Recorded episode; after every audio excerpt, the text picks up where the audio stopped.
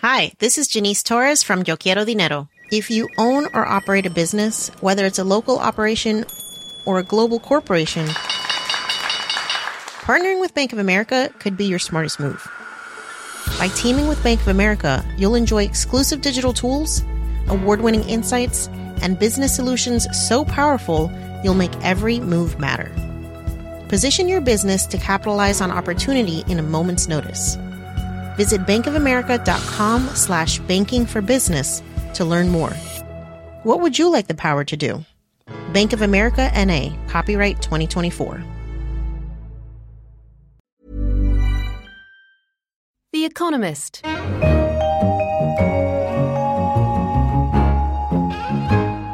In London, this is The Economist, and you're listening to Babbage, a weekly conversation on science and technology. I'm Kenneth Cukier, the data editor, and I'm talking today with Karanpreet Bhaya, one of our science writers. Hello, Karanpreet. Hi, Ken. And to Miranda Johnson, our environment correspondent. Hello, Miranda. Hello. Hello. And in this episode, we're going to talk about Super Stonehenge, massive stone monoliths that have recently been discovered near the ancient site of Stonehenge in Britain. And we'll talk about the sexy world of seed banks, one of the most important ways we can seduce prudish plants to go forth and multiply. First, we'll start with you, Karanpreet. What exactly have the researchers found near Stonehenge? These researchers have been surveying the entire area around the Stonehenge site, and they found something interesting around what's known as a superhenge at a site called Durrington Walls, and this is just three kilometres away from the nice, famous Stonehenge site, which we all know about and they found roughly at least 90 stones here, which they found relics of, but perhaps up to 200 uh, from imprints and foundation pits that they found under the ground. So, how big an area are we talking here? The whole Superhenge site has a diameter of 500 metres, so we're talking about a mile long round trip if you were going to go round. Wow, so in other words, very huge. It's an enormous site, yeah. Okay, and how did we find it? They managed to survey it using two different types of methods. So the first had been tried before, and this is called magnetometry.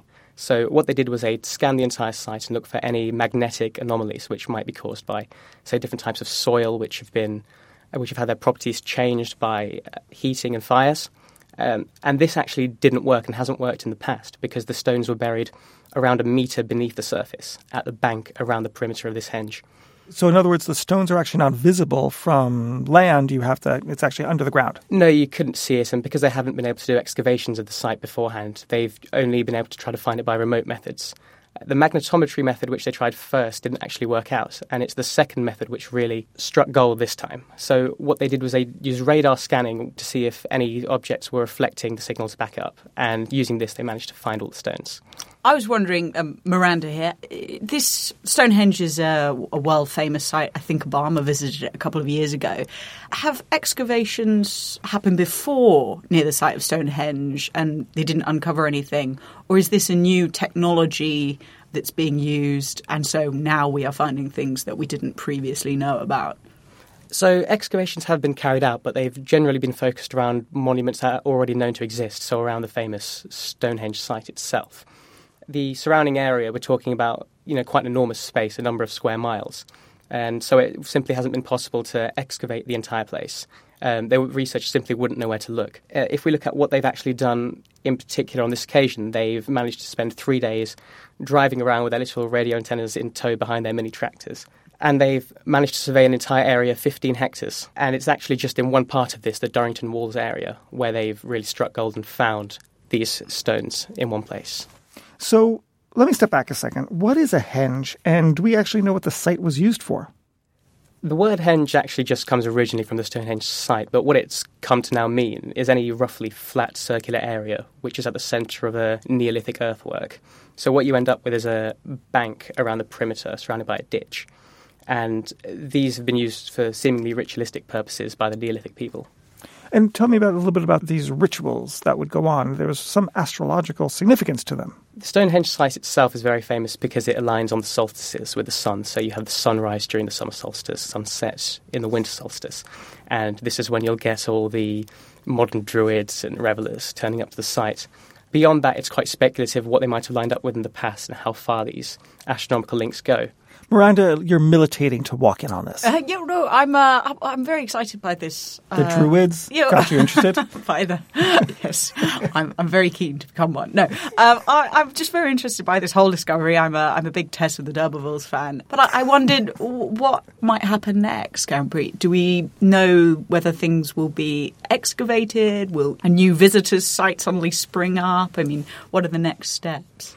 Yeah, will we will we have a new movie like Spinal Tap in which it'll descend down at miniature site size? Well, it might have to descend down, yeah, to this site a little bit further out from the main one. But um, yeah, it's, it's very important actually that this scan can now direct further excavations. So before, as we're saying, because it's quite a spread out large site, they wouldn't have known exactly where to look. They can now focus on specifically where they've located these stones. And one would also hope that if new roadworks and things are to be constructed in the area, then they won't be tearing through any of these ancient monuments which have existed hidden under the ground. So, do you expect this technology to be going anywhere else? I mean, are we going to bring it to islands off of Greece, uh, the mainland, to look for ruins that we didn't know about from other eras? This can certainly be employed in other places now. Uh, what you tend to find of archaeology is that the construction of a survey, the way in which it's designed, is absolutely key to being able to find anything. And in this particular case, what's been special is that the technology has been really miniaturized in recent years. So in the past, they would have been using quite a bulky radar system, say, to actually manually check each point, plot it on a map, work out where everything is. What others can now do is take on similarly small technology, bring it onto the back of their tractor and have it in tow, and cover huge amounts of area in a very small period of time. And using GPS technology now, this can obviously be mapped automatically onto map the system, so your data points can be put in place without having to go through too much effort. And this basically means in places like Greece, say, that you can much more efficiently be able to locate anything of interest. That's really interesting. Thank you very much. Thank you. Miranda, let's turn to you now. Seed banks.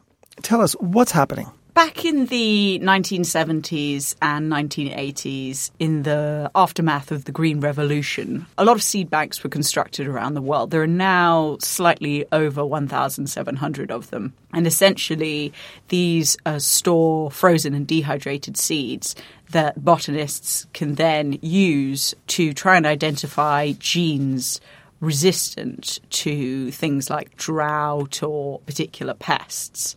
This is useful because it means that you can cross them with commonly cultivated crops to make crops that are resistant to these things.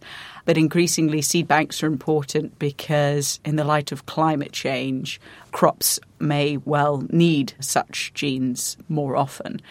Problem is, people have forgotten about them seemingly, and more money is needed for them um, and for the research that's conducted at them.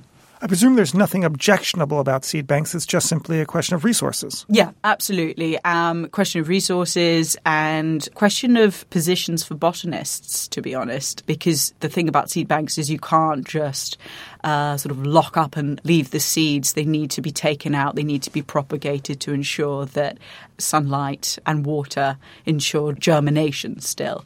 Seed banks require continued funding. You, you can't just sort of forget about them. Great. So, why should the state be responsible for doing this and not other organizations? So, uh, big biotechnology firms, uh, for example, don't particularly have an interest in doing this because they have uh, smaller gene banks with a narrow focus on commercial crops and tie ups uh, between those commercial crops and herbicides. So, they can't be relied upon to ensure biodiversity on the scale that we need it. I want to just pull this back a little bit, actually, and ask why it is that these seed banks are going to become increasingly important now with climate change. Yeah. So with warming temperatures, it's likely with atmospheric changes that are going to occur as a result, we're going to see changed precipitation patterns. Dry places are likely to get drier. Climate change may see uh, more frequent droughts in North America, for example, um, and wet places may likely get wetter. Uh, the Asian monsoon, for example, rains may intensify. So we need to have commercial crops that can withstand these and properties that will help them to do so may be found within the genes of plants that are being stored as seeds in seed banks.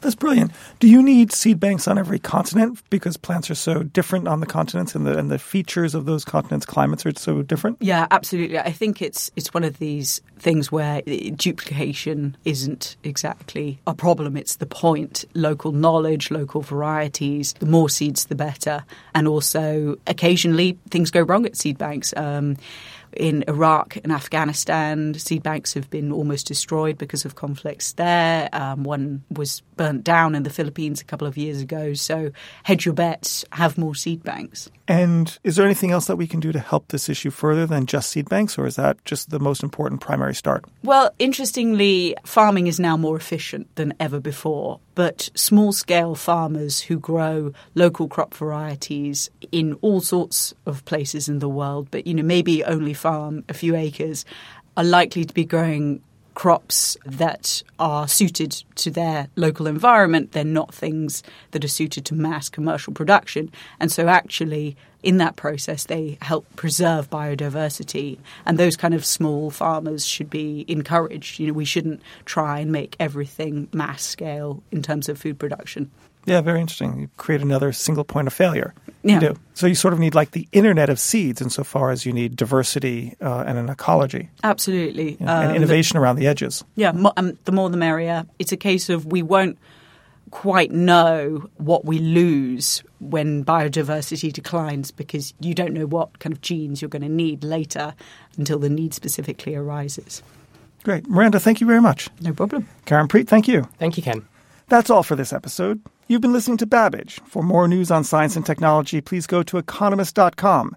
In London, this is The Economist.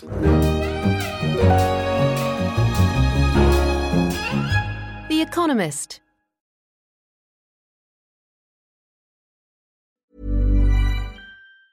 Hi, I'm Daniel, founder of Pretty Litter. Did you know cats tend to hide symptoms of sickness and pain? I learned this the hard way after losing my cat, Gingy. So I created Pretty Litter, a health monitoring litter that helps detect early signs of illness by changing colors, saving you money and potentially your cat's life. Pretty Litter is veterinarian developed, and it's the easiest way to keep tabs on your fur baby's health right at home. Go to prettylitter.com and use code ACAST for 20% off your first order and a free cat toy. Terms and conditions apply. See site for details.